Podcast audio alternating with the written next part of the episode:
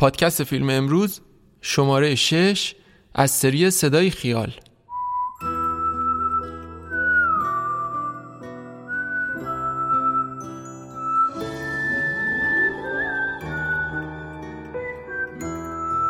من دامون هستم غنبرزاده و این بار صدای ما رو از حوالی خیابان حافظ کوچه سام سابق میشنوید. سلام.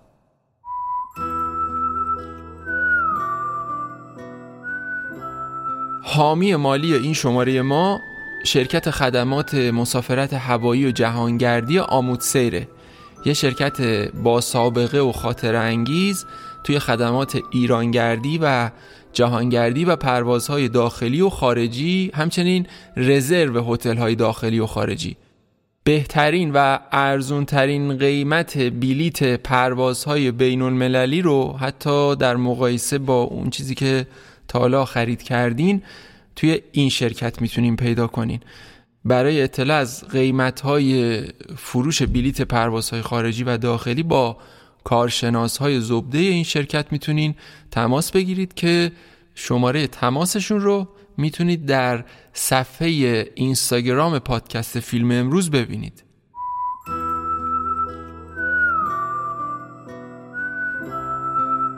قبل از هر چیز باید بگم راضی کردن خودمون به تولید این شماره یکم سخت بود. ماه پیش به دلیل حوادث تلخی که شاهدش بودیم برای همدردی و همدلی با داغ دیده ها چیزی منتشر نکردیم. مکس کردیم چون داغدار بودیم. اما سعی می‌کنیم خودمون رو پیدا کنیم و آگاهانه به مسیرمون ادامه بدیم. در شرایطی که می‌دونیم هنوز اوضاع عادی نیست با خودمون فکر کردیم دست روی دست گذاشتن به انفعال منجر میشه و نفی انفعال لزوما به معنای نادیده گرفتن وضعیت ملتهب موجود نیست. با احترام به تمام قربانی ها و آسیب دیده های ماهای اخیر در سراسر کشور. شماره جدیدمون رو آماده کردیم که شاید اگه کمی با دقتتر بهش گوش کنین چیزای همگام و هم مسیر با این روزای عجیب توش پیدا کنین. مطرب اون کسیه که زیر نقاب هنر حالا این هنر هر به هر صورتی که باشه فقط منظورش کسبه. یعنی می‌خواد که هرچی می‌تونه بیشتر پول در بیاره. اینو نه تنها من اصطلاحا بهش مطربی گفته میشه. که نظر فقط پر کردن جیبه. نفع شخصیه ولی هنرمند کسیه که با خودسوزی اون چیزی رو که از یک شخصیتی که ارائه میده یا از شعری که میگه یا نقاشی که نقاشی می‌کنه یا مجسمی که مجسمه سازی که مجسمه می‌سازه این مثل شمی میمونه که خودسوزی می‌کنه. یه چیزی از خودش به جامعه هدیه می‌کنه تقدیم می‌کنه. عمرش نیرو تمام اینها رو در طبق اخلاص می‌ذاره و به تماشاگر یا به شنونده ارائه میده.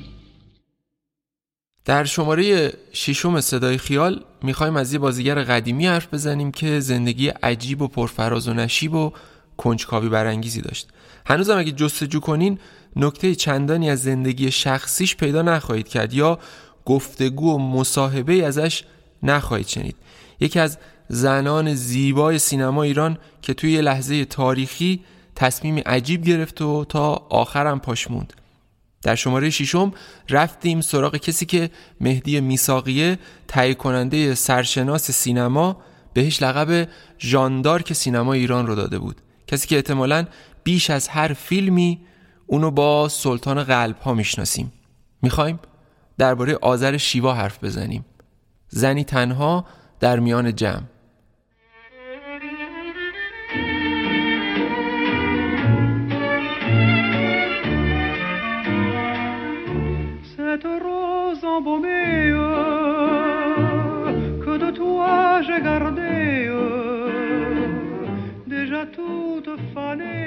سال 1319 در خانواده نسبتا مرفه توی خیابون نادری متولد شد. میگن پدرش یه پزشک مقرراتی با سواد کتابخون و البته سختگیر و وسواسی بود. حتی گفته میشه اونقدر وسواسی که اسباب بازی های محدود تک دختر خانواده رو مدام ضد عفونی می‌کرده. اینکه دائم مجبورم از کلمه گفته میشه استفاده کنم که تا پایان این شمارم زیاد این کلمه رو این جمله رو خواهید شنید دلیلش اینه که آذر شیوا نه جایی مصاحبه کرده نه این جزئیات رو برای کسی تعریف کرده و نه جایی ثبت کرده این خاطره رو. در واقع اون آمدانه و تا همین امروز که 82 سالشه و در حومه پاریس زندگی می‌کنه هیچ وقت از خاطره های کودکی و نوجوانی و جوانیش به شکل کامل با کسی حرف نزده. همیشه از این کار فرار کرده. مگه اینکه جسته گریخته این طرف اون طرف برای آدما چند جمله نقل کرده باشه. به عنوان مثال یه بار یه اشاره گذرا به دوران کودکیش کرده و گفته از روز اول قسمت من این بود که یه خانواده متفرق داشته باشم. خانواده که از یه پدر یه مادر و یه دختر که من بودم تشکیل شده بود. ولی همین جمع کوچیک رو جبر طبیعت متفرق کرد. خلاصه از اینکه دوران کودکیش دقیقا چجوری طی میشه کسی خبر چندانی نداره. احتمالا اشارش به اینکه گفته جبر طبیعت متفرقشون کرده از طلاق پدر مادرش حرف می‌زنه. به قطع نمیشه گفت. فقط اینو می‌دونیم که پدرش آرزو داشت آذر پرستار بشه. احتمالا چون خودش پزشک بود دوست داشت دخترشم راه اونو ادامه بده. آذر تحصیلات خودشو تا دوره متوسطه بیشتر ادامه نداد. خودش همیشه می‌گفت تحصیل منو خسته می‌کنه. هرچند شغل پرستاری رو پیشه می‌کنه. حتی گویا بعد از خروج از ایران و ساکن شدن در فرانسه هم به کار پرستاریش ادامه میده. حتی بعد از بازنشستگی هم به شکل افتخاری به این کار مشغول بوده گویا. اما زندگی تراژیک آذر شیوا تازه شروع شده بود.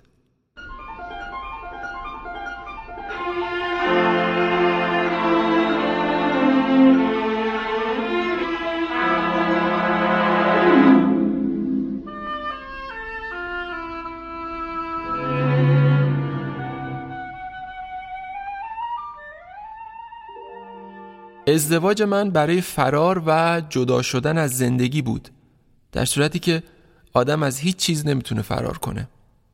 این از همون معدود جمله های آذر شیواست که توی یکی از معدود مصاحبه هایی که اواخر سال 49 با مجله اطلاعات بانوان انجام میده گفته. تراژدی زندگی شیوا وقتی پررنگ میشه که عاشق پسر جوونی از خیشاوندانش میشه.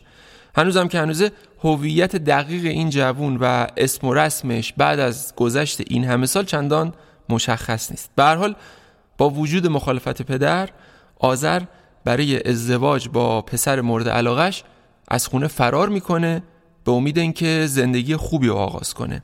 اما گویا پسر بیکار و معتاد از آب در میاد و به اصطلاح میفته گردنش. شیوا مجبور میشه با نداری و بد اخلاقی و مشکلات مرد بسازه اما پیش پدرش برنگرده. این با قواعد اخلاقی این زن عجیب مقایرت داشت. پس تصمیم می‌گیره خودش تنهایی از پس مشکلاتش بر بیاد. گویا از همسرش طلاق می‌گیره و با بچه که در شکم داشته به تک اتاقی محقر در خونه واقع در میدون باغشا میره تا زندگی رو ادامه بده. البته بعضیا گفتن بعد از انتقال به این بالاخونه محقر بوده که از همسرش طلاق می‌گیره. خلاصه زندگی سخت شیوا با به دنیا اومدن تک فرزندش توی همون خونه نه تنها شیرین نمیشه بلکه سختترم میشه. زندگی سرابه.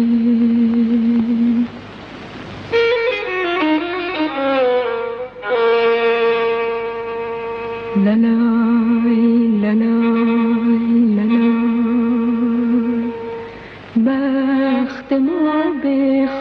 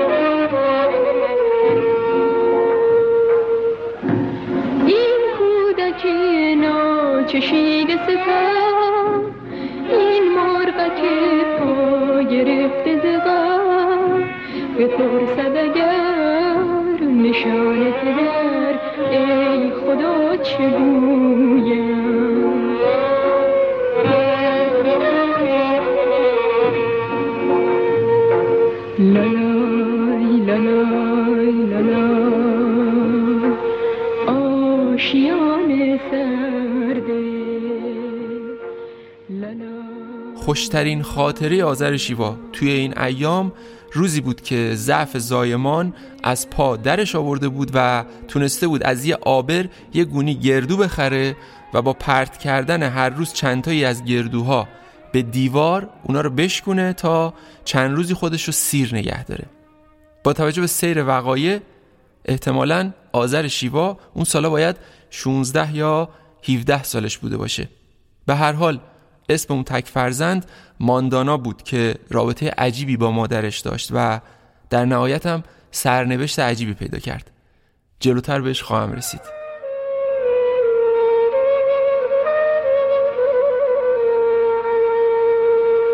کسی نمی‌دونه به چه شکلی و از کجا اما اولین کسی که آذر شیوا رو کشف می‌کنه رفیع حالتی بازیگر، مترجم، کارگردان و نویسنده بود.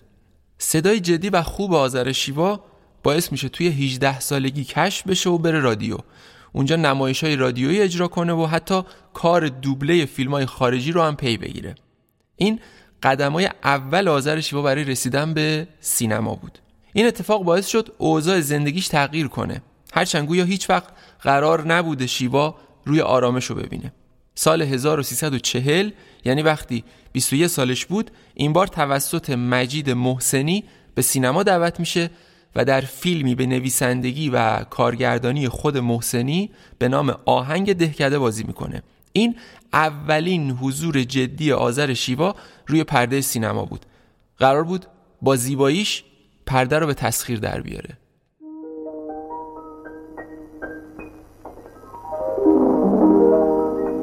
دختر قالی بابا مومی بابا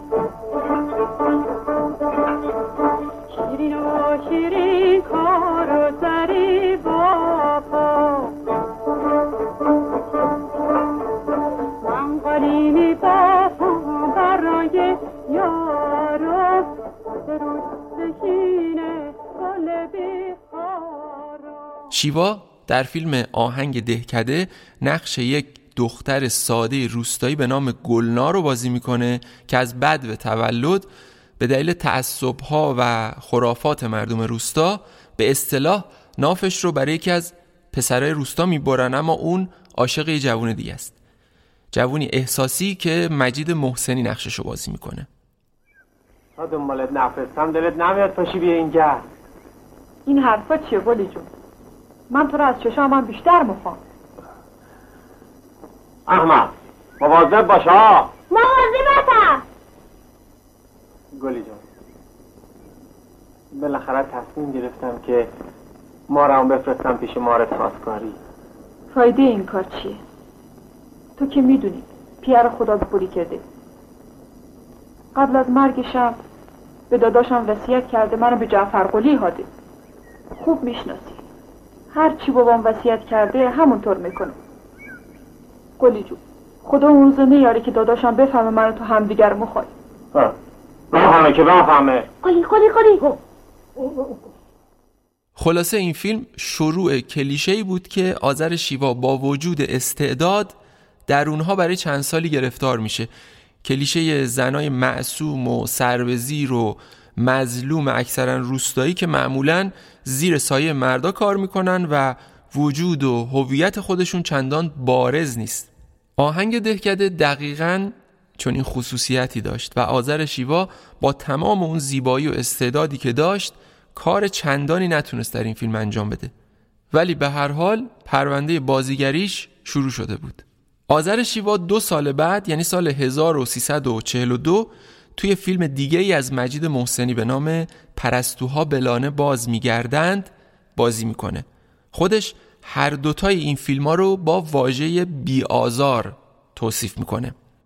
گفتن این نکته ضروریه که جز یه بخش کوتاه از مصاحبه‌ای که رادیو با آذر شیوا پیش از انقلاب انجام داد و بخش کوتاهی از اون رو در شروع این شماره شنیدیم هیچ وقت صدای اصلیش رو توی فیلم ها نخواهید شنید. چون تمام حدوداً 20 فیلمی که توی یه دهه بازی کرد دوبله بود و دوبلورش هم در بیشتر مواقع زنده یاد رفعت هاشمپور بود. همونطور که گفتم آذر شیوا مصاحبه تصویری یا صوتی چندانی از خودش به جا نذاشت و اتفاقا این همون جنبه که این بازیگر رو تبدیل به سوژه جذاب و عجیب می‌کنه.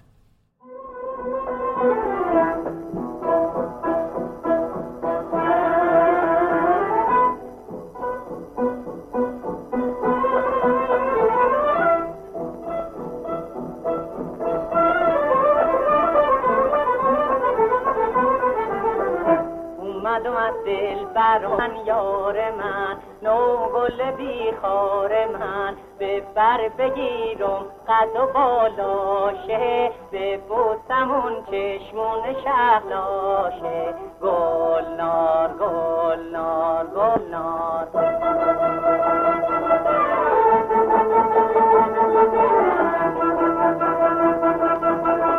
بلند شو ای جان پاک که می کنم سینه چاک؟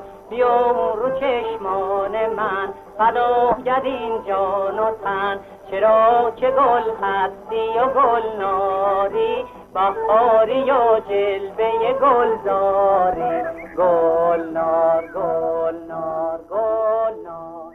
آراس خان یکی از نه فیلمی بود که ناصر ملک مطیعی ساخت که توش آذر شیوا، تقی ظهوری، خودش و چند تا بازیگر دیگه بازی می‌کردن. یه فیلم با مضمون انتقام و البته عشق که سال 1342 ساخته شد و هدفش گیشه بود که البته چندان نتونست به این هدف برسه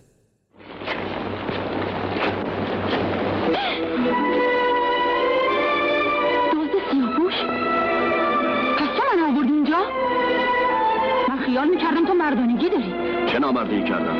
دزدیدن یه دختر نامردی نیست؟ نه تقصیر خودته که تو به آیشه بودی آیشه؟ تو به آیشه بودن تقصیره؟ ها پس تو به خاطر آیشه این کارو کردی. خوش به حال آیشه که عاشق جسوری مثل نه سارا عشقی در میون نیست. من می‌خواستم به وسیله آیشه قریچه بیارم اینجا. افسوس که نشد. قریچه پس خیلی خوش اقباله. حالا پشیمونی از اینکه با من روبرو شدی؟ نه برعکس خیلی هم خوشحالم. مخصوصا از اینکه جسارتی هم نکردم. حالا آزادی. می‌تونی بری. می‌دونم که چه کین و نفرتی به قلیچ داری. چرا به من نمیگی؟ بیا حرفمونو با هم بزنیم. قول میدم که بهت کمک کنم. قول میدی که به هم کمک کنی ها؟ بسیار خوب. حالا چیکار می‌خوای بکنی؟ من از پدرم قول می‌گیرم که به تو کاری نداشته باشه. خب بس. تو هم باید مرد مردونه پیش پدرم بیای جلو تمام ترکمن حرفاتو بزنی. همه با هم کمک می‌کنیم و شر قلیچو می‌کنیم. بسیار خوب. اگه پدرت به من تامینی بده حاضرم خودمو تسلیم کنم. من این کار رو می‌کنم. اما قبل از رفتم می‌خوام صورت تو رو ببینم. تو به نظر من خیلی آشنا میایی آذر شیوا بعد از چند فیلم توی فیلمی بازی کرد که از کلیشه زن روستایی خارج شد و نقش متفاوت تری رو به عهده گرفت. این فیلم قهرمان قهرمانان به کارگردانی سیامک یاسمی بود که سال 1344 ساخته شد. توی این فیلم شیوا با محمد علی فردین هم بازی شد. قهرمان قهرمانان با توفیق تجاری روبرو شد و اسم آذر شیوا رو بیش از پیش سر زبون انداخت.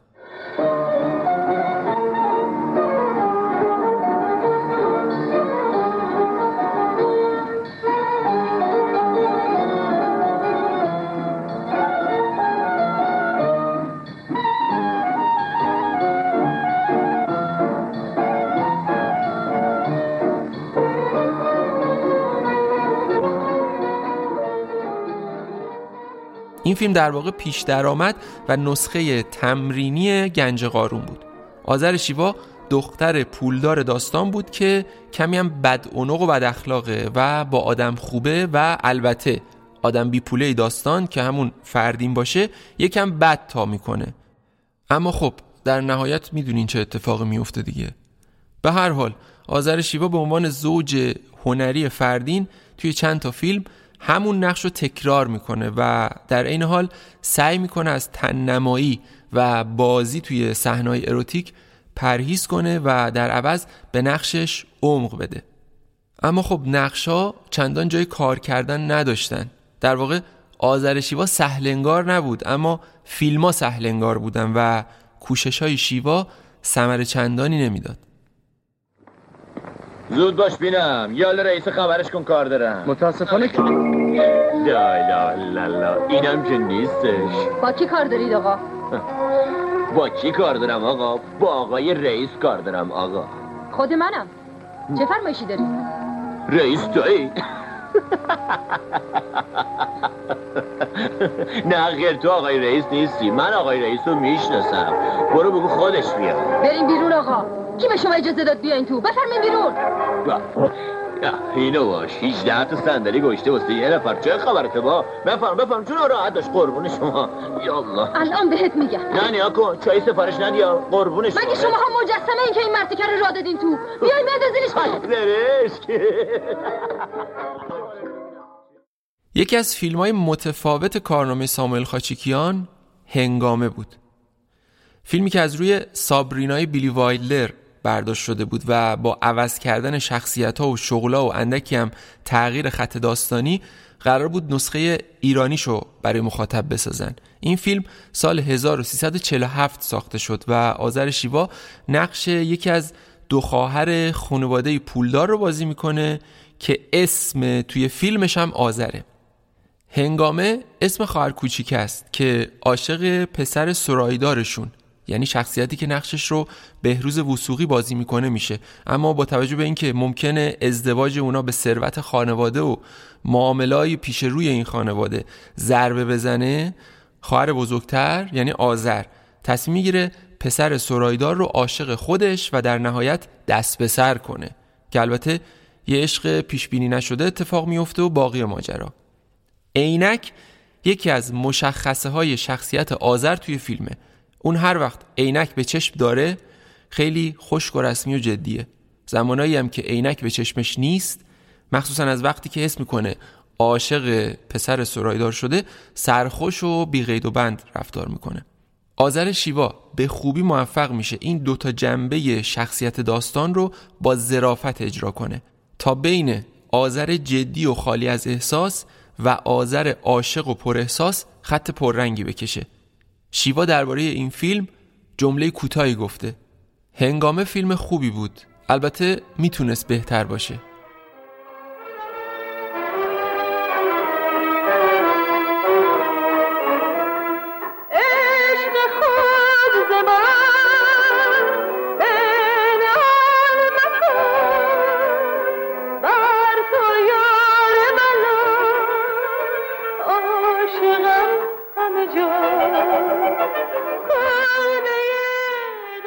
بشین تا بگم. چشم. بشین. دیگه همه چی تموم شد. چی تموم شد؟ بازی تو و من. فردا دیگه هنگام را میفته میاد و این بازی رو تحویل می‌گیره. تو هم دیگه از دست من خلاص میشی؟ مثل که هنوزم مستی. آه، اون سیگارتو بده من. بیا. گوش کن. پس تو فکر می‌کنی من هنوزم مستم؟ کاش بودم. چون کسی که مست میشه دیگه خجالت نمی‌کشه. اما من خجالت می‌کشم. مخصوصا وقتی که تو اینطوری بهم نگاه می‌کنی. نمی‌فهمم. از چی خجالت می‌کشی؟ از چیزی که همین الان بهت میگم. خواهش می‌کنم رو تو بکن اون طرف. اینجوری نمی‌تونم حرف بزنم. ببین اصلا برای من اهمیت نداره که موضوع از چه قراره. اگه این حرفا ناراحتت می‌کنه اصلا لازم نیست چیزی بگی. نه باید بگم. باید حقیقت رو بهت بگم. به خاطر اون احساسی که تو به من دادی من نمی‌تونم به تو دروغ بگم. نمی‌تونم گولت بزنم. نه بر نگرد. می‌دونی؟ من با پدرم نقشه کشیده بودیم که تو رو گول بزنیم. من باید در ظرف این چند روز هر طور شده بود نظر تو رو به طرف خودم جلب می‌کردم. باید کاری می‌کردم که تو از هنگامه دل بکنی و به من علاقه من بشی. قرار بود وقتی که از عشق تو مطمئن شدم ترتیب یه مسافرت باهات بدم. و در آخرین لحظه موقعی که هواپیما حرکت می‌کرد تو می‌دیدی که من نیستم. تو می‌رفتی و از زندگی ما خارج می‌شدی. آره تمام این کارا جز نقشه ما بود. ولی آخه چرا؟ برای چی می‌خواستین من اینجوری دست به سر کنی؟ اوه به خاطر هنگامه. ازدواج اون با جمشید به خاطر پولای پدر جمشیده. برای ایجاد یک شرکت تولیدی با سرمایه 35 میلیون تومن که تو داشتی مانع می شدی احتیاج به این نقشه و دوز و کلکه نبود من خودم می‌رفتم. من من از اولش هم داشتم می‌رفتم. درسته. ولی هنگامه از تو دست بردار نبود. فقط موقعی ممکن بود تو رو ترک کنه که می‌فهمید تو به من علاقه من شدی.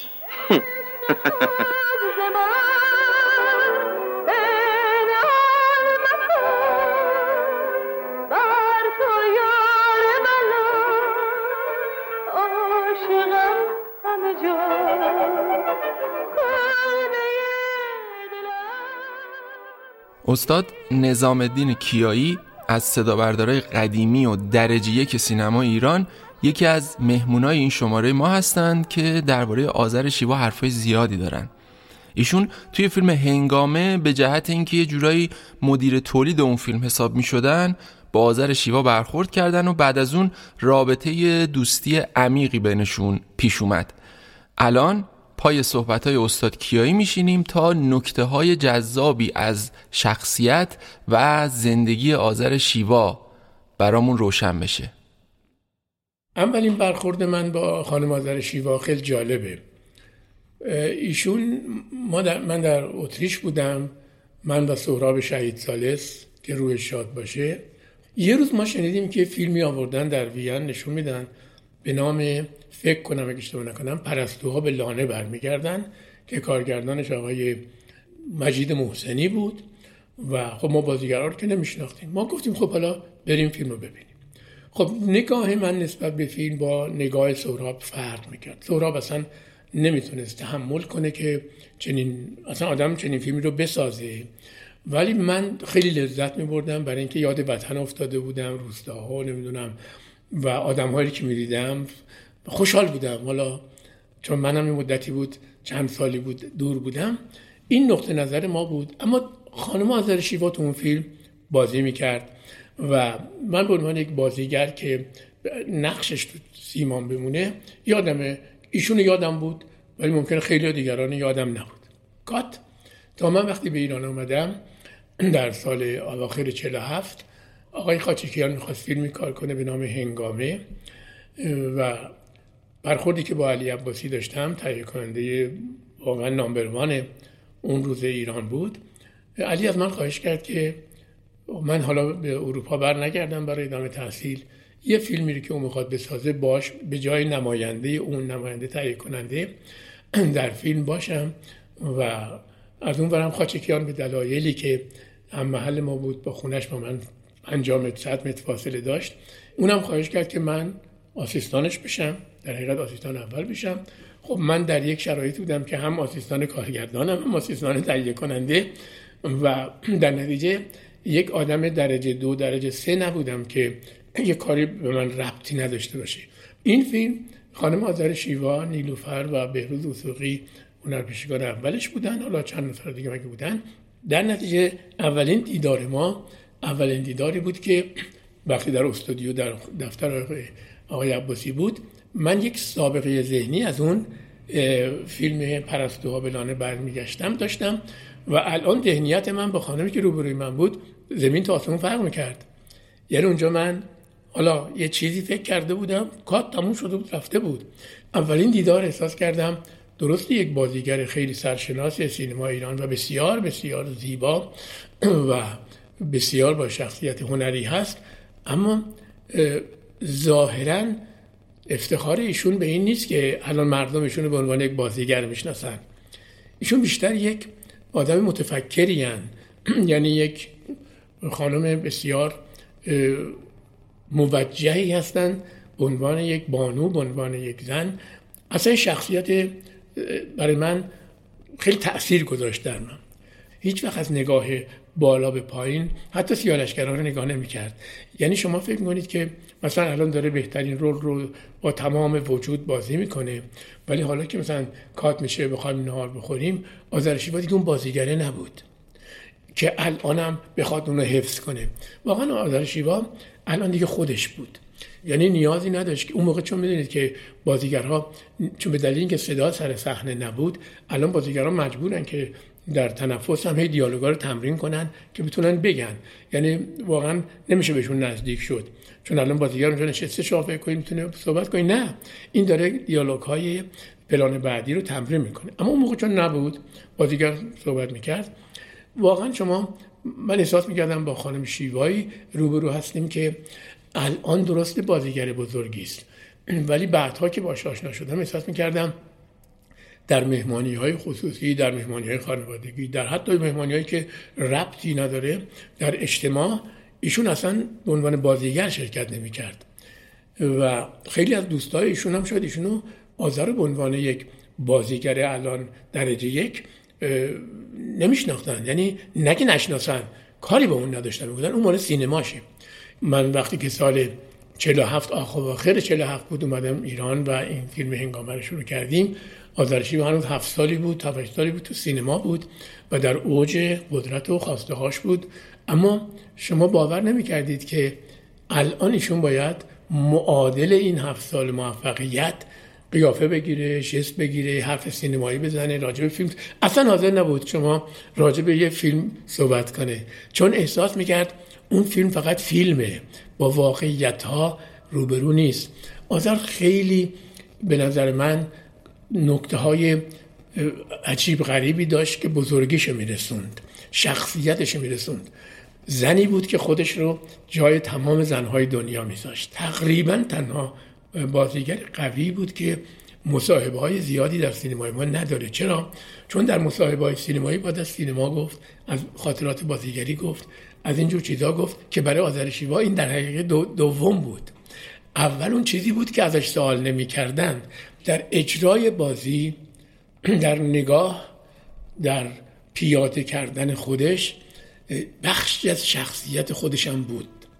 بازیگری رو درجه دو می‌دونست نسبت به شخصیت خودش.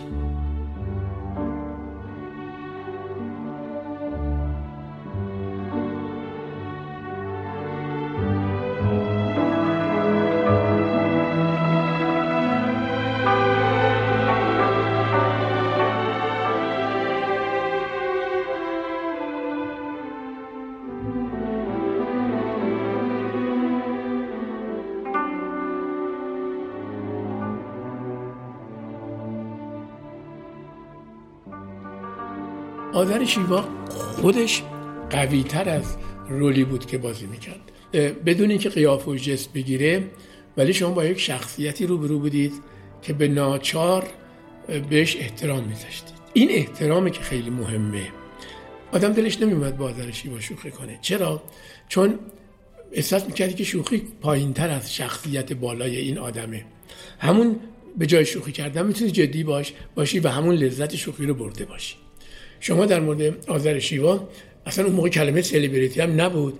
نمی‌تونید فکر کردید سلیبریتی ایشون می‌تونه معنی الان دارم میگم.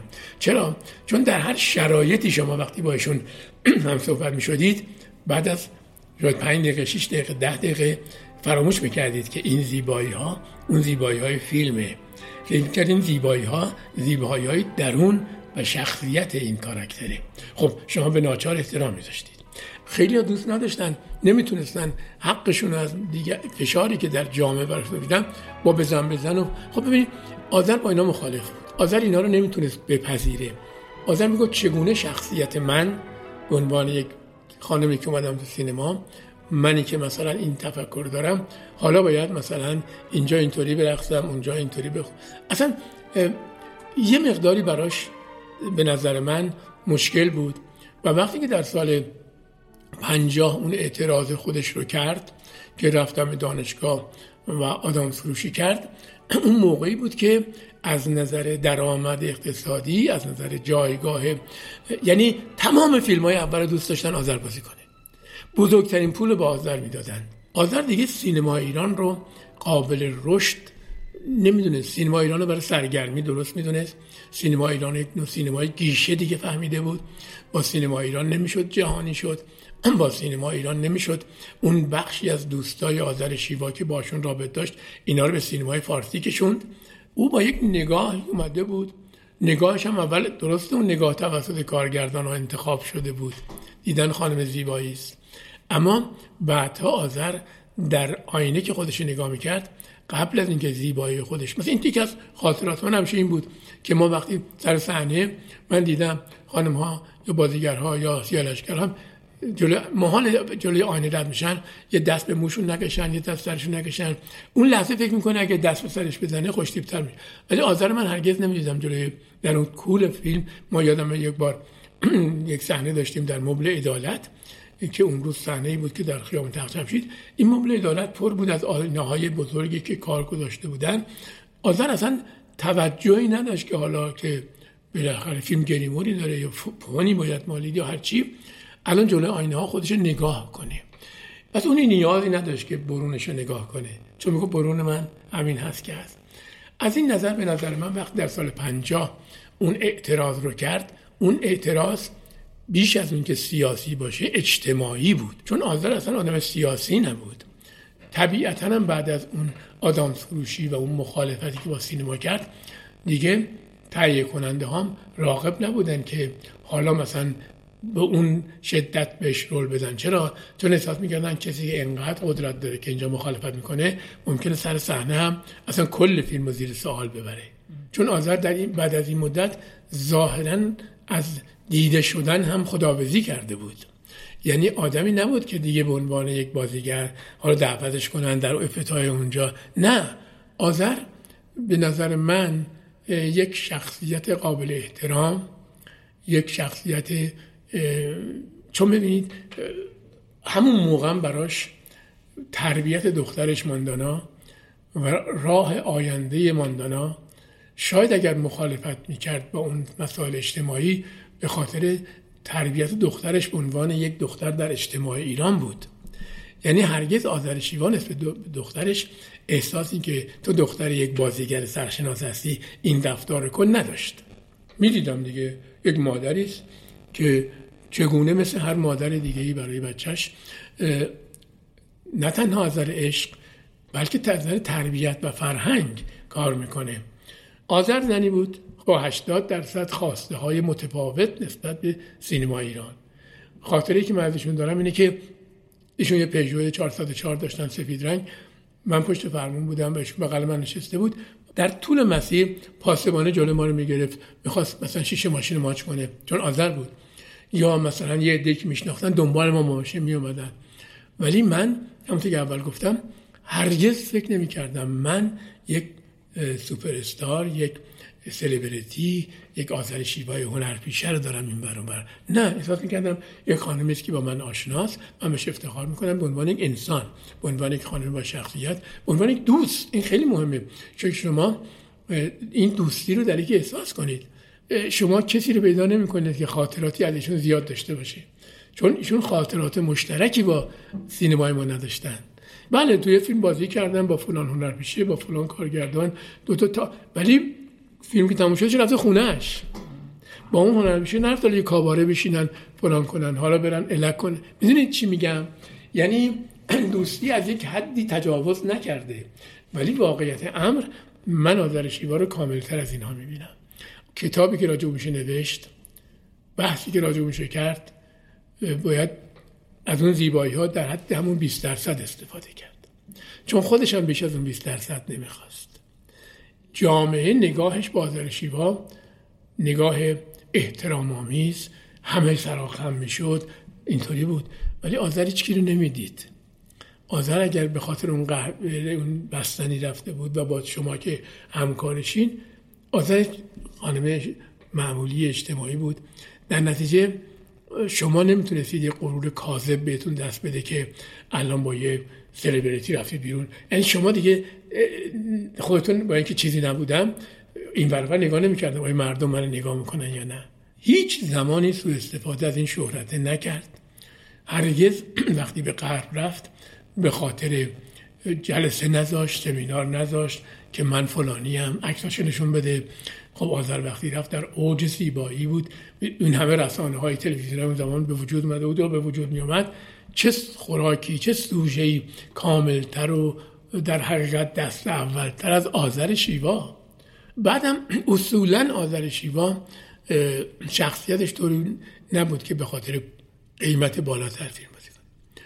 او فیلم رو به خاطر پذیرفتن سناریو و پذیرفتن رولی که می‌تونه اونجا یک جوری یک نقش اجتماعی داشته باشه. چون در همون هنگام ما می‌دیدیم که آذر شیوا فقط یک هنرپیشه لبند سکسی خوشگل نیست. اون نسبت به خواهرش که نیلوفره یک بزرگی در فیلم نشون میده و یک بزرگی ناشی از شناخت کامل اوست. و اگه آخر فیلم فداکاری می‌کنیم فداکاری ناصیب خودش یک مصلح اجتماعی است. نه اینکه حالا من به روز دوست دارم حالا من با اون برم. می‌دونی؟ خب اینو پذیرفته خب بازی کرده خیلی هم خوب بازی کرده. خب ما یه روز فیلم برداری بودیم نمی‌دونم کجا. خب جمعه بود. خب آذر شیوا چلو کباب کوبیده نمی‌خورد که بعدش بات کنه و بتونه می‌دونی چه میگم چون اصولا یک آدم رژیمش رو می‌کرد. من تصمیم گرفتم که برای آذرش گفتم استیک می‌خوری؟ گفت میگه استیک اینجا هست؟ گفتم تو چیکار داری؟ خب من فرستادم از هتل ایلتون موقع با ماشین.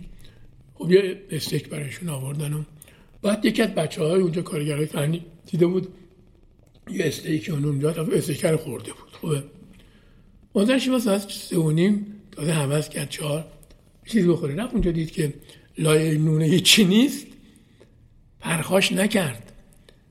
به من نگو آقا تو استکت کو این کوکی چی بگم؟ آذر علو تب بالایی داشت. ندیده نبود. آذر یک چشم مدل سیری بود در سینما که سینما و شهرت اونو دگرگون نکرد. یه دل میگه برم برم یه دلم میگه نرم نرم. طاقت نداره دلم دلم بی تو چه کنم؟ پیش عشق زیبا زیبا. خیلی کوچیکه دنیا دنیا. با یاد تو هم هر جا هر جا ترکت نکنم.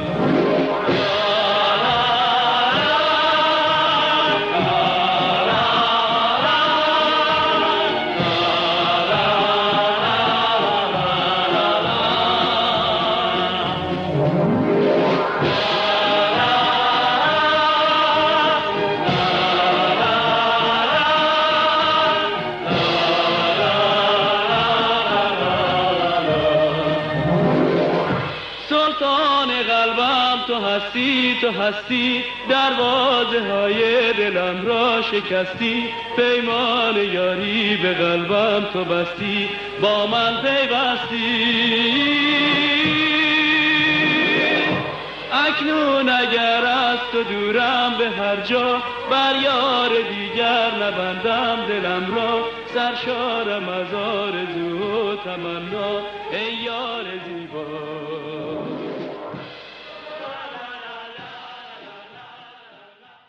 آره درست گفتین.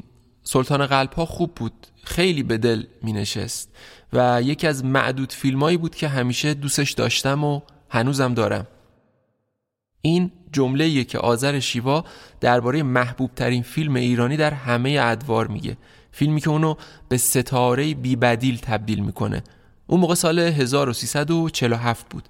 آذر شیوا با این فیلم بیش از پیش اسمش سر زبونا میفته بعد از این فیلم بود که برای تکرار موفقیت محمد علی فردین و آذر شیوا تبدیل به زوج سینمایی میشن. خدای من. تو؟ نمیشه باور کرد. تو؟ تو زنده هستی؟ نکنی دارم خواب می‌بینم. نه نه ستاره من. تو بیداری. ما هر دومون بیداری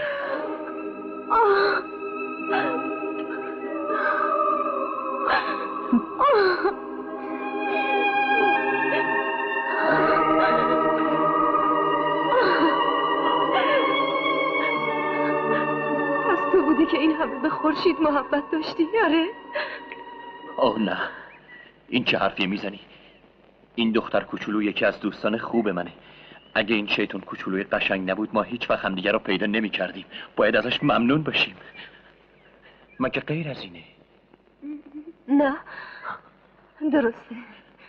اما هیچ می‌دونی همین شیطون کوچولوی قشنگ خورشید دختر خودته؟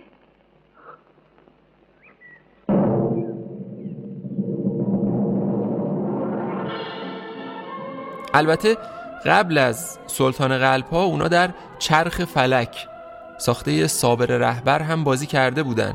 اما بعد از سلطان قلب ها بود که توی قصر زرین ساخته فردین و یاقوت سچشم ساخته آراماییس آقامالیان با هم همبازی میشن که طبیعتا هیچ کدوم از این فیلم ها به گرد پای سلطان قلب هم نمی‌رسن. به هر حال این همکاری طبعا به دوستی عمیقی بین فردین و آذر شیوا تبدیل میشه که طی اون بعضی موقع اتفاقای عجیب و غریبی هم براشون رقم می‌خوره. اجازه بدین یه نمونه معروف از این ارتباط غریب که البته بیشتر از طرف شیوا پیش می اومده رو تعریف کنم تا برسیم به ادامه داستان. یه داستان معروف هست که میگن یه بار که آذر شیوا در حال پایین اومدن از پله های سندیکای تهیه کنندگان سینمای ایران بود سینه به سینه با محمد فردین که تازه می‌خواست وارد ساختمون بشه برخورد کرد. توی همین لحظه شیوا بدون مقدمه و در بین تعجب بقیه دست توی کیفش برد پنج هزار تومن پول در آورد به فردین داد و گفت آقای فردین ممکنه بر من تلویزیون بخرین؟ زندیات فردین هرگز تا پایان عمر دلیل این رفتار عجیب شیوا رو نفهمید. همون روز با پول خودش تلویزیون خرید به همراه اون 5000 تومنی که شیوا بهش داده بود به آدرس همون سندیکا فرستاد تا به دست آذر شیوا برسه که نمی‌دونیم رسید یا نه. راست و دروغ این حکایت پای گویندش. خلاصه فردین از آذر شیوا به عنوان کسی یاد می‌کنه که رفتار جدی و خانمانش تو پشت صحنه فیلم ها زبان زد بود. در واقع شیوا شخصیت واقعی خودشو هم به شخصیت هایی که نقششون رو بازی می‌کرده تزریق می‌کنه. به عنوان نمونه اون هیچ وقت حاضر نمی‌شد توی فیلم ها بدن نمایی کنه یا صحنه های خاصی رو بازی کنه.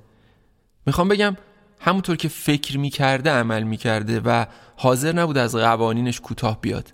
همین موضوعه که آذر شیوا رو تبدیل به انسان معترض و به ظاهر یک دنده ای می‌کنه که در ادامه این شماره خواهید شنید. توی دنیا هر کسی شکلی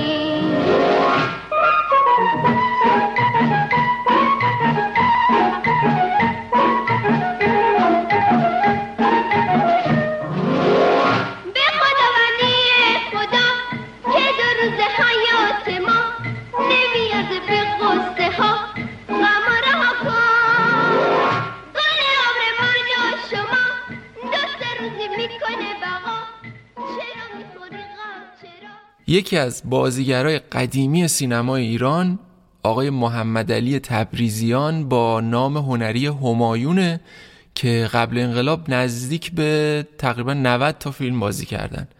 از معروفترین این فیلم ها می‌تونیم به توپولی، داماد میلیونر، بابا شمل و سلطان قلب اشاره بکنیم. آقای همایون با آذر شیوا هم توی چند تا فیلم هم بازی بودن. به همین دلیل رفتیم خونه آقای همایون تا درباره همکار و دوست قدیمیشون برامون صحبت بکنن. خب یه خانم خیلی محترمی بود. ایشون مثل اینکه نرس بودن. نرس بودن بعد ازدواج کرده بودن یه دختر داشتن به نام مانی. و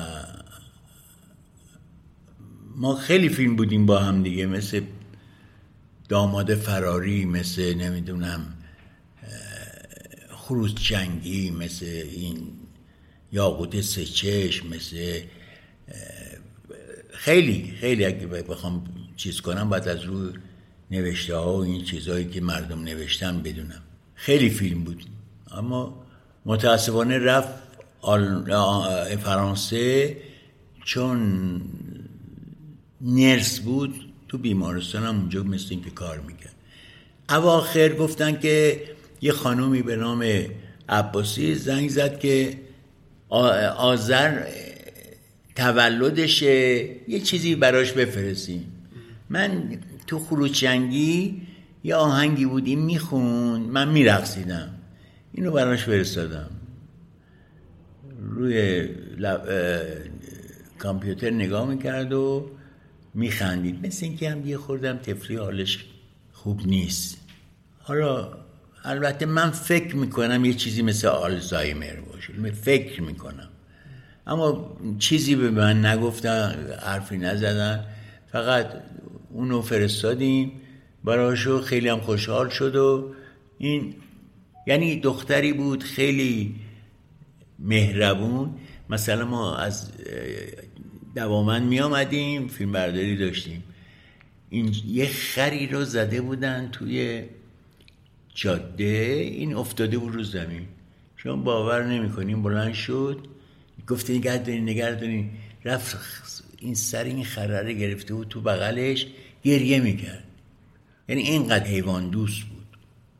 مهرمونم بود. واقعا مهربون. ما هم چیزی ازش ندیده بودیم.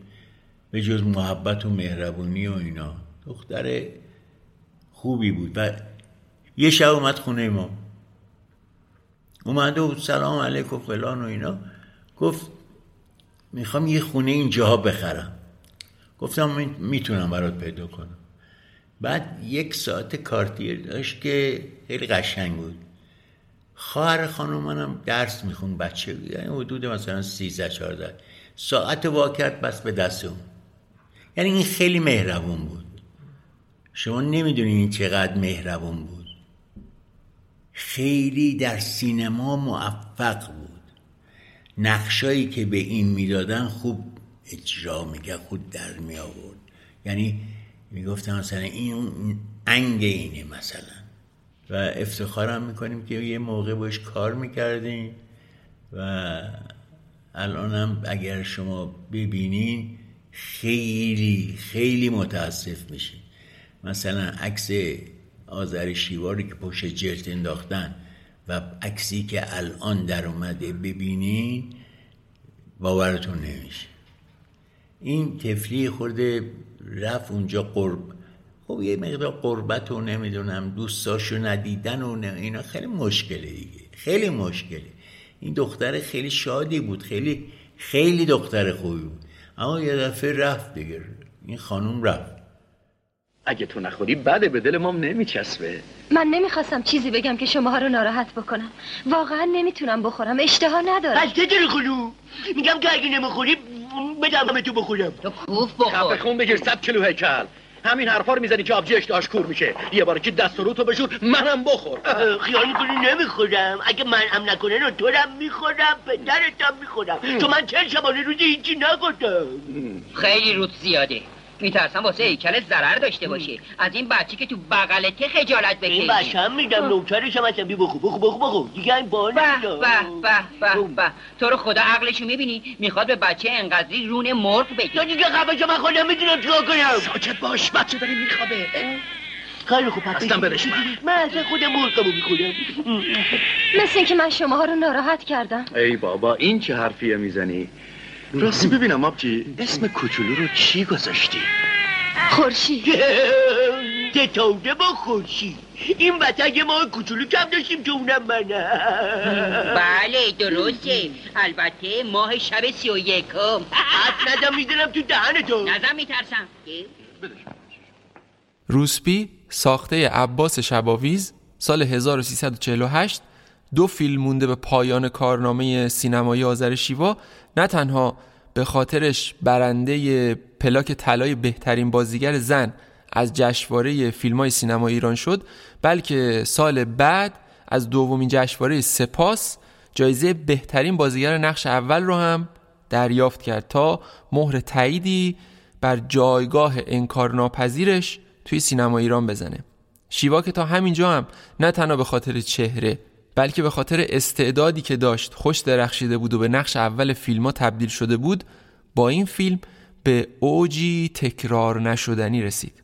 شیوا توی این فیلم با رضا بیکیمانوردی هم بازی شده بود.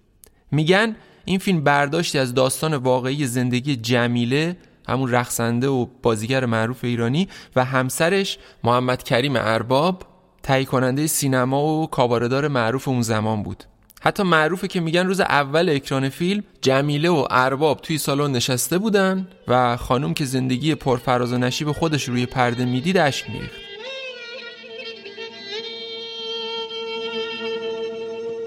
گرچه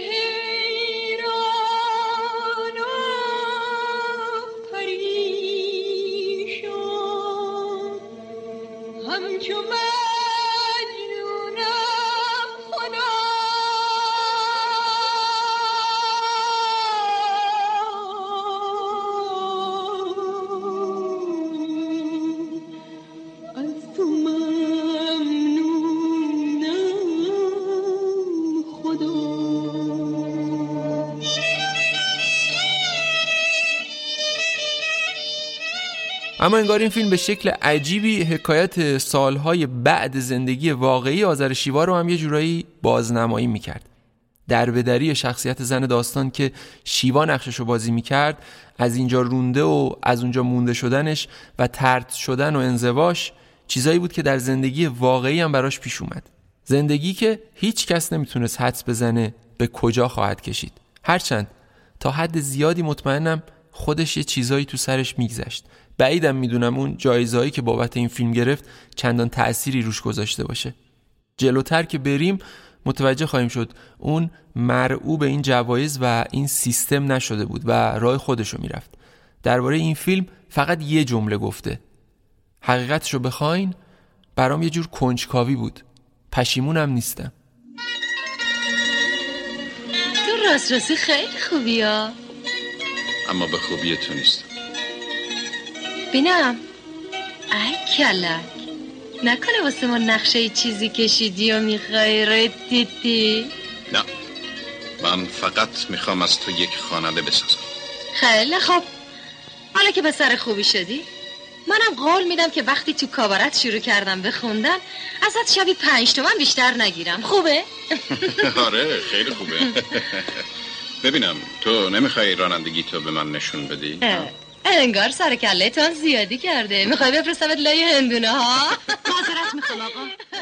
یکی از جذابیت های این شماره برای من و باقی بچه های گروه اینه که نشستیم پای صحبت بازیگرای قدیمی. یکی دیگه از اون بازیگرای قدیمی خانوم پوری بنایی هستن که خیلی کوتاه و مختصر درباره آذر شیوا برامون حرف زدن. آشناییم با خانم آذر شیوا م، توی استدیوی میساقیه بود. فیلم روسبیشون رو خیلی دوست داشتم و واقعا ایشون خانم هنرمند و بینظیر بودن. من همیشه دوستشون داشتم و دارم و براشون احترام زیادی قائلم.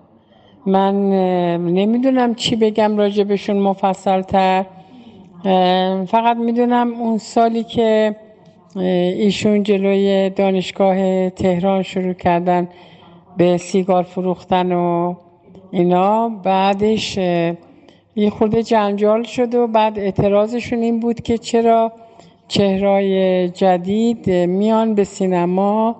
من فکر می‌کنم اینجوری درست یادمه که اعتراضش این بوده که چرا هنرپیشه‌های جدید که میان تو فیلم ها لخ میشن. این اعتراضشون بوده ولی فکر نمی کنم من فکر می‌کنم که مشکلات دیگه ای بوده و بعد از اون جریانم می‌دونم که دیگه ایشون چهار پنج سال قبل از انقلاب به فرانسه رفتن.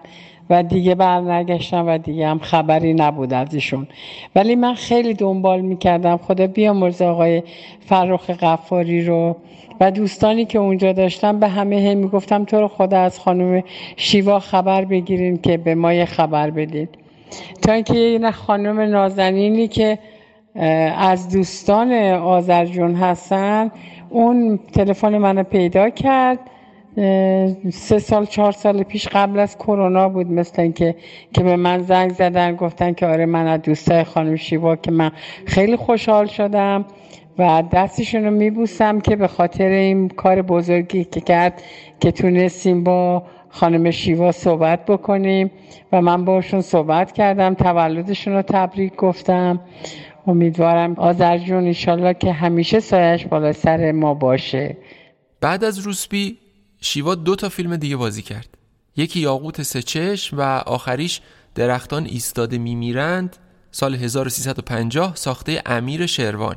این فیلم بر اساس فیلمنامه ای از حبیب الله کسمایی و فریدون گله ساخته شد. شیوا نقشه زن کهنسال رو بازی می‌کرد که آخرین روزای زندگیشو میگذرونه و تنها آرزوش دیدار با نوشه.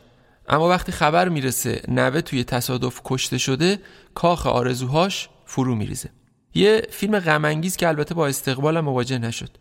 توی سینمایی که به خصوص بازیگرای خانومش با ضرب و زور گیریم و زوایای خاص دوربین سعی می‌کردن زیبا بشن آذر شیوا نه تنها یه زیبایی طبیعی داشت بلکه هیچ عبایی نداشت تا نقش کسایی رو بازی کنه که چندین سال از خودش بزرگتر بودن. اون همیشه برخلاف جریان آب شنا می‌کرد. پس طبیعی بود که به زواهر اهمیت نده و اون کاری رو بکنه که خودش دوست داره. اون دلش می‌خواست نقشای عجیب بازی کنه صورتش رو دفرمه کنه و تجربه های جدید از سر بگذرونه. درختان ایستاده میمیرند اوج این تجربه گرایی بود. اما نکته عجیب ماجرا اینه که خود شیوا این فیلم رو بسیار نزدیک به زندگی واقعیش می‌دونه. زندگی که بعد از پایان این فیلم به شکل عجیبی رقم می‌خوره و شیوا رو به مسیر عجیبی میندازه که انتهاش پیری و تنهایی و انزواست. بعد از درختان ایستاده میمیرند آذر شیوا با اون شخصیت تک افتاده مغرور و محکم دست به کاری می‌زنه که تا پیش از اون هیچ سابقه ای توی سینمای ایران نداشت و باعث شد برای همیشه سینما ایران رو بذاره کنار. نگاه کن ببین تلگراف از کی اومده؟ از کیه؟ بخون بخونش از نوامونه از حمید آره بعد از 16 سال برمیگرده پیش ما. نوشته روز پنجشنبه وارد میشه. میاد دیگه. با ما شوخی نمی‌کنه. ما رو بی خودی خوشحال نمی‌کنه. خیلی خوب دیگه. میاد. اگه می‌خواست نیاد که تلگراف نمی‌زد. این که اینقدر ذوق و شوق نداره بریم تو اتاق. میترسم دوباره قلبت بگیره. بریم بریم. نه نه. دیگه حالم خوب شد. مثل اینکه سی سال جوان شدم. آه خدا رو شکر. خدا رو شکر که نوم برمیگرده همون پسرک کوچولویی که ما رو ترک کرد و رفت. حالا داره میاد پیشمون.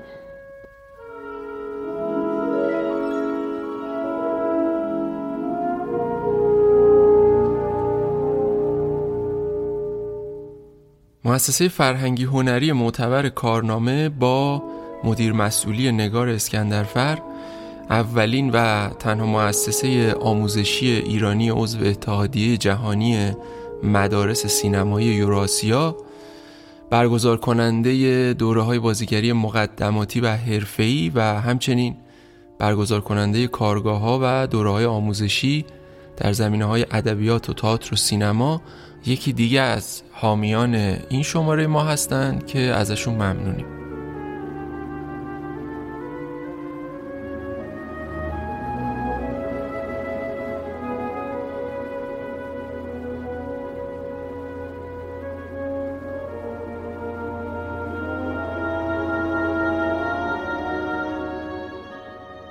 عصر روز چهارشنبه چهاردهم آذر 1349 یه خانم زیبا و خوشپوش بسات آدامس فروشی و سیگار فروشی و بلیت بخت آزمایی فروشیشو جلوی دانشگاه تهران پهن می‌کنه.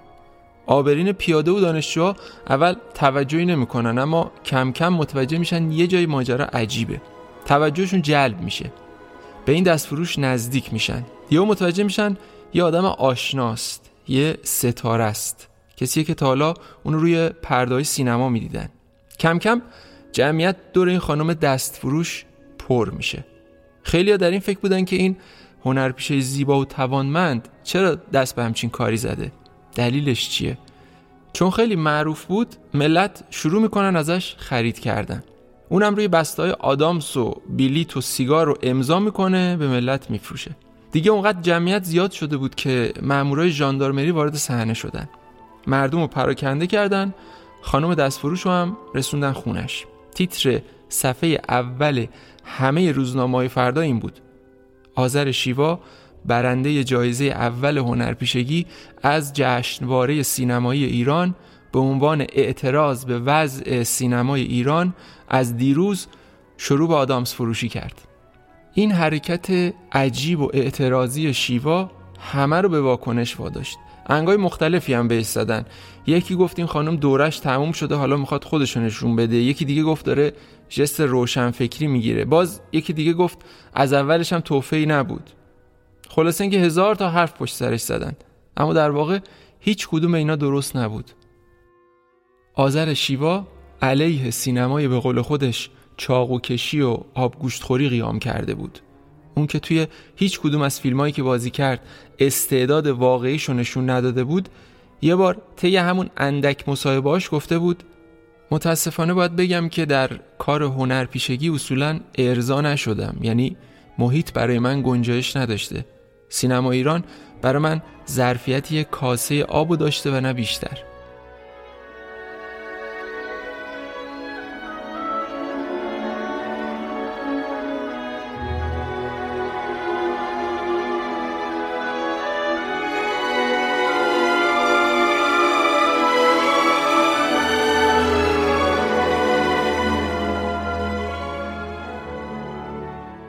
موقعی که شیوا دست به این اعتراض عجیب می‌زنه و به قول خودش بر سر سینما ایران فریاد می‌کشه موج نوی سینما و فیلمسازای جوونش در مسیر جذابی قرار گرفته بودند.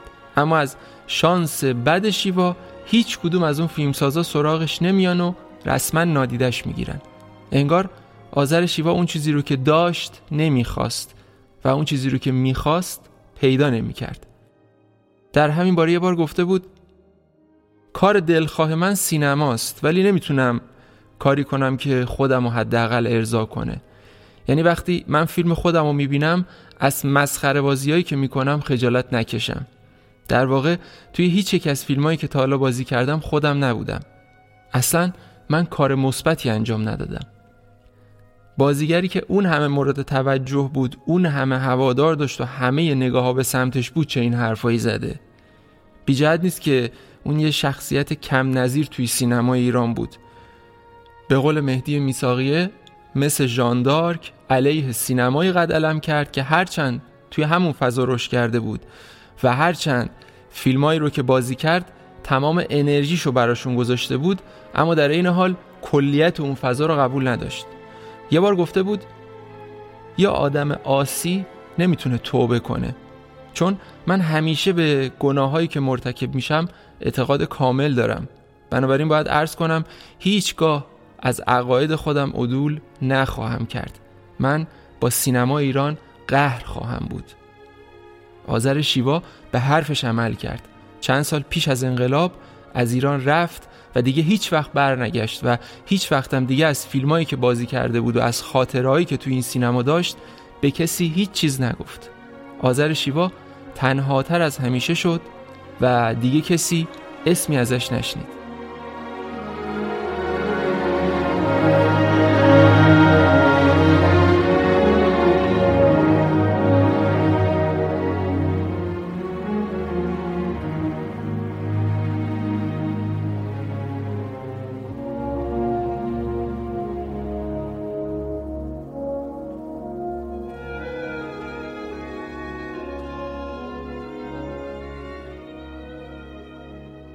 آدامس خانی نوشته و کار آقای محمد رحمانیان. نمایشی که یه بار سال 94 توی گالری آریانا یه بارم سال بعدش توی ایران شهر روی صحنه رفته. این نمایش برگرفته از داستان اعتراض آذر شیواست این تیکه رو که خواهید شنید محتاب نصیرپور و اشکان خطیبی بازی می‌کنن. نمی‌خوای بگی تو فنجون قهوه کوفتی چی دیدی؟ خیلی چیزا خیلی چیزا. آینده رو. آینده. هیچی ازش نمی‌دونم. من براتون میگم همشو همشو نمی‌خوام. یه چند تاشو بگو کدوماشو؟ یکیش همین قضیه آدم فروشی. آدم فروشی. اوه. یه روزنامه می‌بینم. شاید هم یه مجله. نوشته آذر شیوا گفت سینمایی که سی سال راه خطا رفته باز هم می‌رود. اینو دیروز مصاحبه کردم. کی چاپ میشه؟ کی چاپ میشه. عصر پنجشنبه شب جمعه. حرفامو که خودم می‌دونم. بقیه چی میگن؟ بقیه چی. آقای فردی چند ماه دیگه میگه خانم آذر شیوا معمولا دوست داشته از خود رفتارهای غیرعادی بروز دهد. رفتار غیرعادی؟ چی آده رفتار من غیرعادیه یا رفقای شما کساف تو چشمم زل می‌زنن و میگن بلش کن. دیگه چی؟ بقیه چی میگن؟ کیا؟ فیلمسازای جدید موج نویا گلستان خلقفاری بله. جلال مقدم کیمیایی. ها کیمیایی. کیمیایی؟ هیچی. هیچی نمی‌بینم. عجب. دانشجوها چی؟ دانشجو اوه. لجن پراکنی. لجن پراکنی. در راستای تثبیت سینمای مزهر م- مزهر. مزمحل ایران. لجن پراکنی. همکارام چی؟ مظلوم نمایی. سینمایی ها اونا چی میگن؟ سینمایی ها.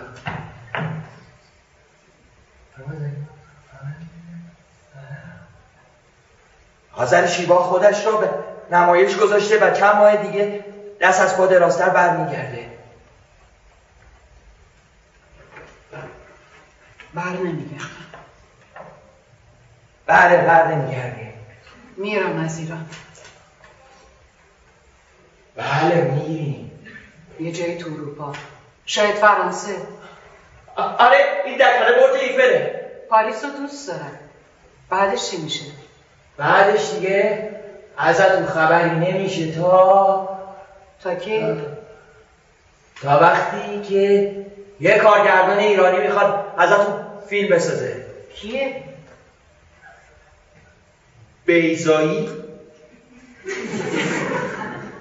بهرام بیزایی فیلمش درباره خودمه؟ بله خودت قبول نمی‌کنم. قبول می بله قبول نمی کنی صحبت ها و نظرات هوشنگ گلمکانی رو میشنویم درباره تئاتر آدامسخانی و البته آذر شیوا. من کار رحمانیان رو خیلی دوست دارم.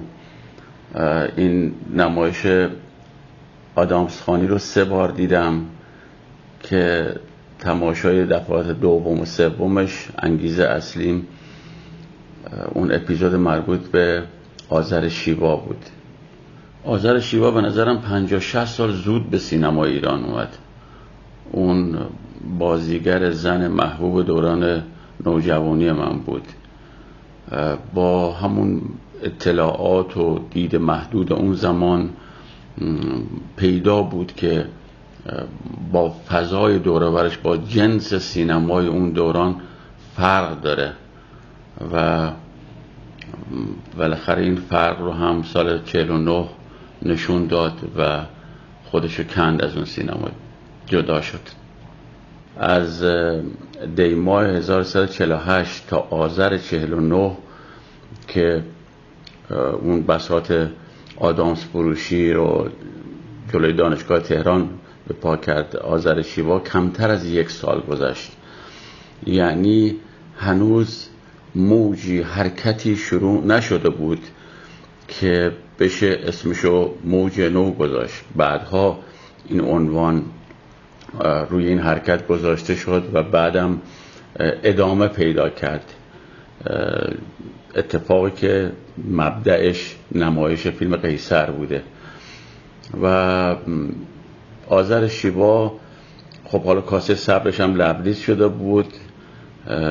و در آذر 1349 اون حرکت اعتراضی رو کرد از سینما خداحافظی کرد و بدشانس هم بود که از فیلمسازان موج نو که فیلم های متفاوت با فیلم فارسی می ساختن توی اون کمتر از یک سال کسی پیشنهادی بهش نداد. به حال فیلمسازان موج نو در تقابل با فیلم فارسی بودن و آذر شیوا چه بخوایم چه نخوایم یکی از بازیگران فیلم فارسی بود و اینها دوری می‌کردن از شاخصه های فیلم فارسی. چند سال طول کشید تا مثلا کیمیایی برای فیلم قزل به فردین پیشنهاد داد یا داریوش مهرجویی برای فیلم دایره مینا از فروزان دعوت کرد. ولی خب به حال آذر شیوا زمانی خداحافظی کرد که هنوز این اتفاقا نیفتاد و اصلا چیزی به اسم موج نو هنوز شکل نگرفته بود. توی این اپیزود نمایش آدامس خانی یه تیکایشو که شنیدین خب طولانی تر در 15 دقیقه هست بسیار گیراست و هر بار که من این نمایش رو دیدم قسمت آخرش بغز می‌کردم و مثل خیلی از نمایش های محمد رحمانیان که به شکل موزیکال موسیقی ترانه های آشنا و قدیمی رو وارد نمایشاش می‌کنه توی این هم هر اپیزود با یک ترانه تموم میشه. ترانه اپیزود آذر شیوا بسیار زیباست. ترانه ای که اشکان خطیبی خونده شعرش طبعا مال محمد رحمانیانه و بسیار زیباست و یک جوری سرگذشت آذر شیوا به شکل خلاصه و موزیکال تو این ترانه روایت میشه. اشکان خطیبی می‌خونه که سلطان قلبایی جوونی تا پیری اما مثل درخت ایستاده میمیری. نمی‌تونم من هر وقت این ترانه رو گوش میدم یا زمزمش می‌کنم بغض می‌کنم. پیرزنی در هم شکسته و در خود فرو رفته. گاهی از روزا از خونش توی یکی از روستاهای اطراف پاریس که جای خوش آب و هوا و زیبایی بود بیرون میومد از مغازهای اون اطراف خرید کنه. پیرزنی که آروم آروم راه می‌رفت و توجهی به اطراف نداشت. تنها زندگی می‌کرد و آدمای روستا تقریبا هیچ وقت ندیده بودن که اون مهمون داشته باشه. پیرزن همیشه تنها بود و با همسایه ها و اهل محل نه حرف می‌زد و نه خوشوبش می‌کرد.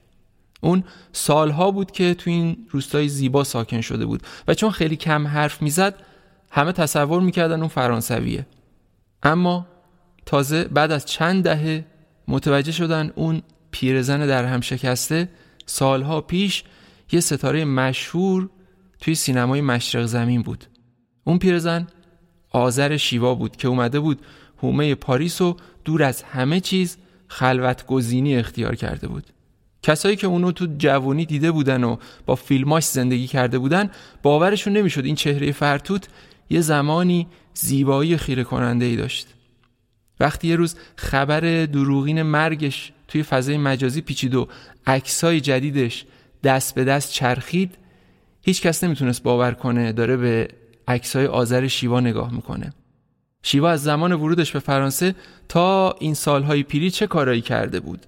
چه اتفاقایی رو از سر گذرونده بود؟ به چه چیزایی فکر می‌کرد؟ راستش جواب این پرسشا هم عین پرسشایی که از زندگی کودکی و نوجوانی و جوانی آذر شیوا در ذهن میچرخید یه علامت سوال بزرگ بود. آذر شیوا بعد از رفتن به پاریس بیش از پیش منزوی میشه و ارتباطش رو با همه قطع می‌کنه و با هویت فرانسوی به زندگی ادامه میده. حتی کمتر دیگه فارسی حرف می‌زنه.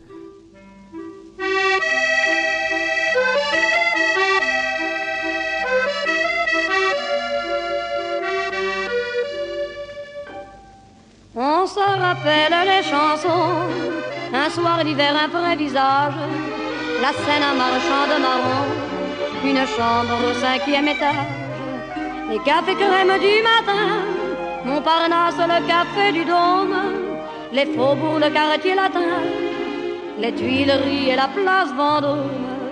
Paris, c'était la gaieté Paris, c'était la یه بار سالها پیش طی یه مصاحبه گفته بود شلوغی یا زیادی با آدما بودن منو خسته می‌کنه. چنین طاقتی در خودم ندارم که بتونم اونا رو تحمل کنم. اینکه آدم خودش رو بشناسه از اینکه دیگری رو بشناسه مشکل تره برای اینکه خواست امروز من با فردا و خواست فردای من با ماه دیگه تفاوت می‌کنه. بنابراین من چطور می‌تونم بگم خودم رو شناختم؟ ولی یه نتیجه کلی در مورد خودم دارم و اونم اینه که ذاتا آدم تنهایی هستم. بدون اینکه بخوام نسبت به این مسئله تظاهر کنم. ممکنه برای خیلی از مردم قابل تحمل نباشه که از صبح تا شب بشینن توی سکوت و در خلوت هیچی نگن و هیچی نشنون و هیچ کاری نکنن. ولی من شده یه سال به این طریق زندگی کردم. یه سال هیچ کس رو ندیدم و از خونه بیرون نرفتم. نه یه سال بیشتر 18 ماه. این حساسیت فوقالعاده منه که آزارم میده. حساسیت شدید آذر شیوا و نوع نگاه سرسختانه جنگجویانه و لجوجانه اون به زندگی خیلی عجیب و یکتا بود. اون هم با سینما قهر کرده بود هم با تمام آدم هایی که توی سینما بودن و هم با تمام خاطره هاش از اون دوران. انگار نمی‌خواست چیزی با خودش حمل کنه که نشونی از اون دوران داشته باشه. نفوذ کردن به پس ذهن این بازیگر سرسخت کار هیچ کس نبود. این سرسختی توی انزوای خودخواسته در روحیه آذر شیوا به حدی بود که یه بار حتی دست رد به سینه بهرام بیزایی هم زد. ماجرا از این قرار بود که استاد بیزایی فیلمنامه بر اساس حرکت اعتراضی و مهم آذر شیوا یعنی همون ماجرای آدامس فروشی نوشته بود به نام اعتراض. بیزایی حتی قصد داشت از خود آذر شیوا برای بازی در فیلم استفاده کنه. برای همین در حالی که هیچ وقت این بازیگر را از نزدیک ندیده بود با چند تا کانال ارتباطی در نهایت آدرس شیوا رو توی فرانسه پیدا می‌کنه و به دیدنش میره. دیداری که خیلی سخت میسر میشه و نتیجهش هم این میشه که آذر شیوا به هیچ عنوان چنین چیزی رو قبول نمی‌کنه و حتی فیلمنامه بیزایی رو هم نمیپسنده و بهش میگه باید فیلمنامهش رو بندازه توی سطل زباله. بیزایی هم که می‌بینه اصرار بیفایده است به حرف آذر شیوا گوش می‌کنه و اون فیلمنامه هیچ وقت ساخته نمیشه.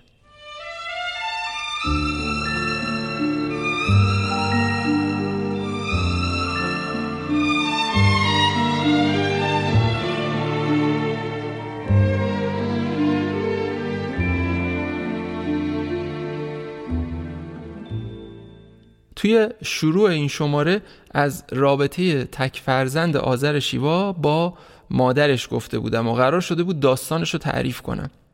البته اینجا هم علامت سوالای زیادی وجود داره که کسی دقیقا نمی‌تونه بهش پاسخ بده. توی شروع این شماره درباره ازدواج نافرجام آذر شیوا گفتم. ماحصل این ازدواج دختری بود به نام ماندانا. آذر شیوا دخترش رو با چنگ و دندون و توی مشکلات فراوون بزرگ می‌کنه. با ورود شیوا به سینما طبعا وضع مالیش بهتر میشه و سعی می‌کنه دخترش رو با دقت و مسئولیت پذیری بزرگ کنه. حضور توی سینما وقت زیادی از آذر شیوا می‌گرفته و هرچند اون گاهی اوقات ماندانا رو با خودش میبرده پشت صحنه فیلمایی که بازی می‌کرده اما به هر حال این اتفاق نمی‌تونسته همیشه بیفته. در نتیجه شیوا یکی از بستگان دورش که فرزندی هم نداشته رو استخدام می‌کنه تا از ماندانا مراقبت کنه. اما مشخص نیست چجوری این دیو دیو اصطلاحیه که خود شیوا به اون فامیل دورش داده بوده.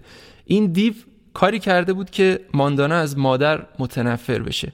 این آغاز رابطه نافرجام مادر و دختر بود که تا سالهای بعدم ادامه پیدا کرد و شکاف بین ماندانا و مادرش هر سال بیشتر و بیشتر شد. این شکاف حتی بعد از خروج از ایران و ساکن شدن در فرانسه هم باقی موند. ماندانا هیچ وقت نتونست با مادرش کنار بیاد. اونا همیشه با هم درگیری داشتن. تا اینکه همین سه چهار سال پیش خبری به دست آذر شیوا می‌رسه که پیرزن فرتوت رو بیش از پیش در خودش فرو می‌بره. خبر مرگ ماندانا. بعضیا میگن ماندانا خودکشی کرد. بعضیا میگن کشتنش. و بعضیای دیگه هم میگن به مرگ طبیعی مرد. هیچکس نمی‌دونه چه اتفاقی افتاد. اما به هر حال مرگ ماندانا آذر شیوا رو غمگین کرد. هرچند فرزند ماندانا یعنی نوه آذر شیوا گاهی در کنارش زندگی می‌کرد. اما از بد روزگار نوه هم سازگاری چندانی با مادر بزرگ نداشت و نداره. انگار سرنوشت این بازیگر تاثیرگذار این بود که همیشه و همیشه تنها باشه و تنها به جنگ زندگی و شرایط نابسامان بره.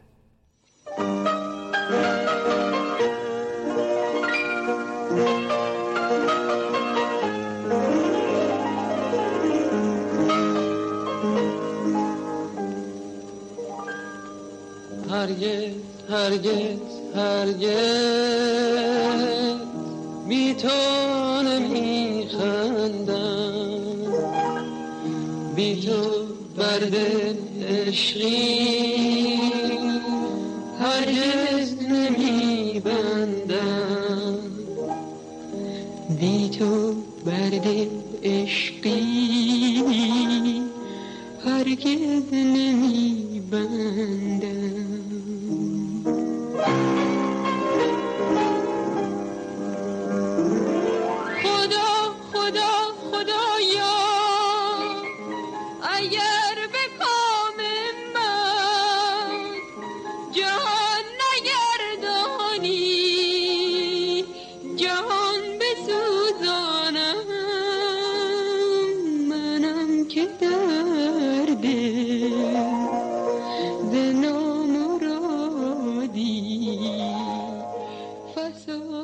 آذر شیوا رو به نوعی می‌تونیم پیشگام جنبش میتو در دنیای هنر به حساب بیاریم.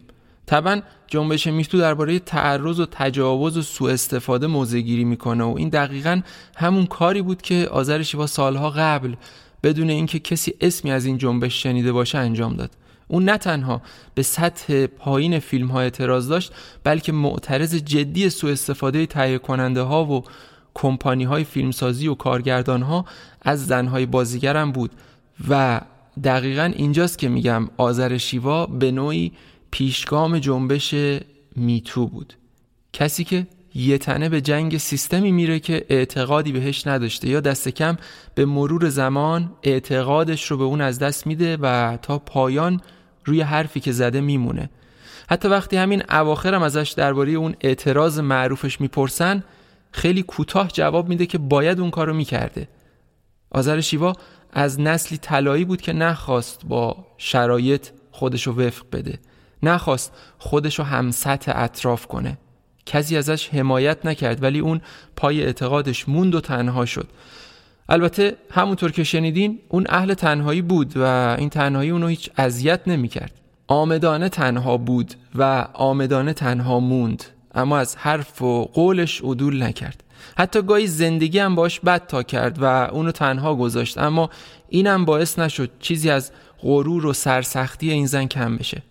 آذر شیوا یکی از موفق ترین و در عین حال عجیب ترین هنرمندان سینمای ایران بود و البته هست که هویت مستقل و شجاعی داشت. اون ذات درست و شخصیتی ریشهدار داشت که ازش یک انسان می ساخت حیفه که رازای زندگی این زن بعد از مرگش از بین بره. اما چه میشه کرد که اون نه حرف می‌زنه و نه به کسی نزدیک میشه؟ صدایی که میشنوین بخش کوتاهی از صحبت‌های یه جمع دوستانه با حضور آذر شیوا در همین سالهای اخیر و سالمندیشه در کافه تو هومه پاریس. در این بخش کوتاه یکی از دوستان آذر شیوا سعی می‌کنه باهاش فارسی صحبت کنه و اونو به اصطلاح راجع به دوستای قدیمیش توی سینما به حرف بکشه. ولی همینطور که گفتیم این زن سرسخت بعد این همه سال همچنان بازم حرف نمی‌زنه و با بیان چند کلمه کوتاه فرانسوی انگار از بیان احساساتش فرار می‌کنه. تصویر مقاومت این زن حتی در سالمندی هم ما رو به یاد اون زن جسور جذاب و معترض جلوی دانشگاه تهران میندازه که مرغش یه پا داره و حرفش یک کلامه خانم آذر شیوا جردن همیشه شاهده که هرگاه صحبت میشه همه در مورد شما همه شما رو دوست دارن همه میگن آذر کجاست آذر چجوری میشه ببینیم کجاست چند سالش شد همه وقتی میگم همه از هنرپیشه ها و کارگردان ها و هنرمندان رادیو و تلویزیون و سینما و هنر گفته تا مردم عادی. بعد یه روز جردن از من می‌پرسید می‌گفت بابا گفتم جان بابا گفت چرا همه خانم آذر شیوا رو دوست دارن. سلی سلی. گفت چرا همه آذر شیوا رو دوست دارن؟ آره سمیرا. حالا ببینیم خود آذر شیوا جوابشون چیه. من بهش گفتم چون آذر شیوا دوست داشتنی است. همیشه دوست داشتنی است.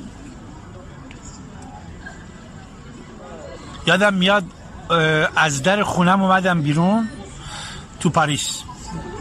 لندن بودم. عصرش برگشتم شب خوابیدم.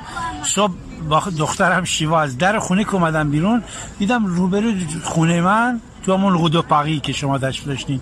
یه کسی پاش از ماشین گذاشته بیرون همونجور نشسته. یا نگاه کردم دیدم رضا به که ما بردی. گفتم رضا تو اینجا چی کار می‌کنی؟ گفت ما نخواستم در بزنم. منتظر تو بودم. که بیای بیرون. من دارم برمیگردم آمریکا. دوبارم اومدم شانزلیزه تو رو ندیدم. می‌خوام آذر شیوا رو ببینم. کجاست؟ آذر شیوا رو گفت می‌خوام ببینم. کجاست؟ رضا به کی ما بدی می‌دونم شما منو خیلی انسان خوبی می‌دونستین. رضا می‌گفتین آدم جانتی. بود. مثل فردین مثل حتی بهرام بیزایی یه بار با زنش خانمش با کالسکه بچهش تو کالسکه. از اون پلای شانزلیزه ما به سختی اومدن پایین. اومد پایین وقتی نشستیم و صحبت چه اینا گفت من یک کتاب دارم می‌خوام بدم به خانم آذر شیوا. گفتم براشون الان پست می‌کنم. یعنی هر کی شما حساب شو خیلی در عشق دیدار شما رفتن. مثل رضا فاضلی. رضا فاضلی می‌گفت من دلم می‌خواد برم یه بار خانم شیوا رو ببینم.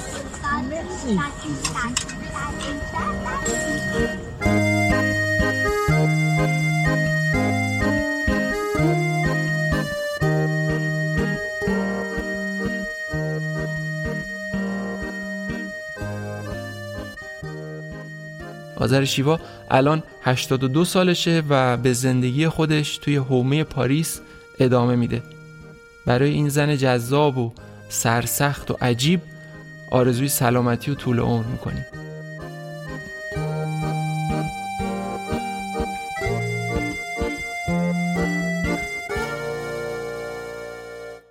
ممنون که به شماره ششم صدای خیال گوش دادین. امیدوارم که خوشتون اومده باشه. نظراتتون رو مثل همیشه برامون بفرستین چون باعث میشه صدامون بهتر به گوش شما برسه.